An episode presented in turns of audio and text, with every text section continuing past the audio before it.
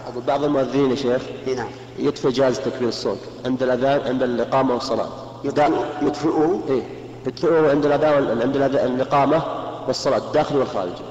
أو ما يكون له صوت لا, لا واضح صلاة بس صوت الإمام فقط ولا يشغله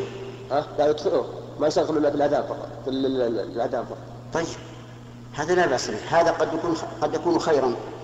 يعني كون مكبر الصوت لا يستعمل إلا عند الأذان هذا هو الأحسن لكن لو استعمل مع- في الإقامة فلا بأس أما أن يستعمل في الصلاة فلا لأن استعماله في الصلاة يؤدي إلى التشويش على من كان قريبا من المسجد عرفت؟ حتى الداخل ما له داعي ما دام المسجد ل- ليس كبيرا وليس فيه جماعة كثيرة ويسمعون الإمام سماعا محققا ما, ما- ما الفائدة؟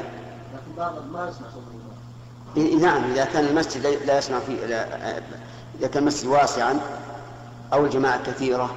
يحتاجون إلى إسماع الصوت فلا بأس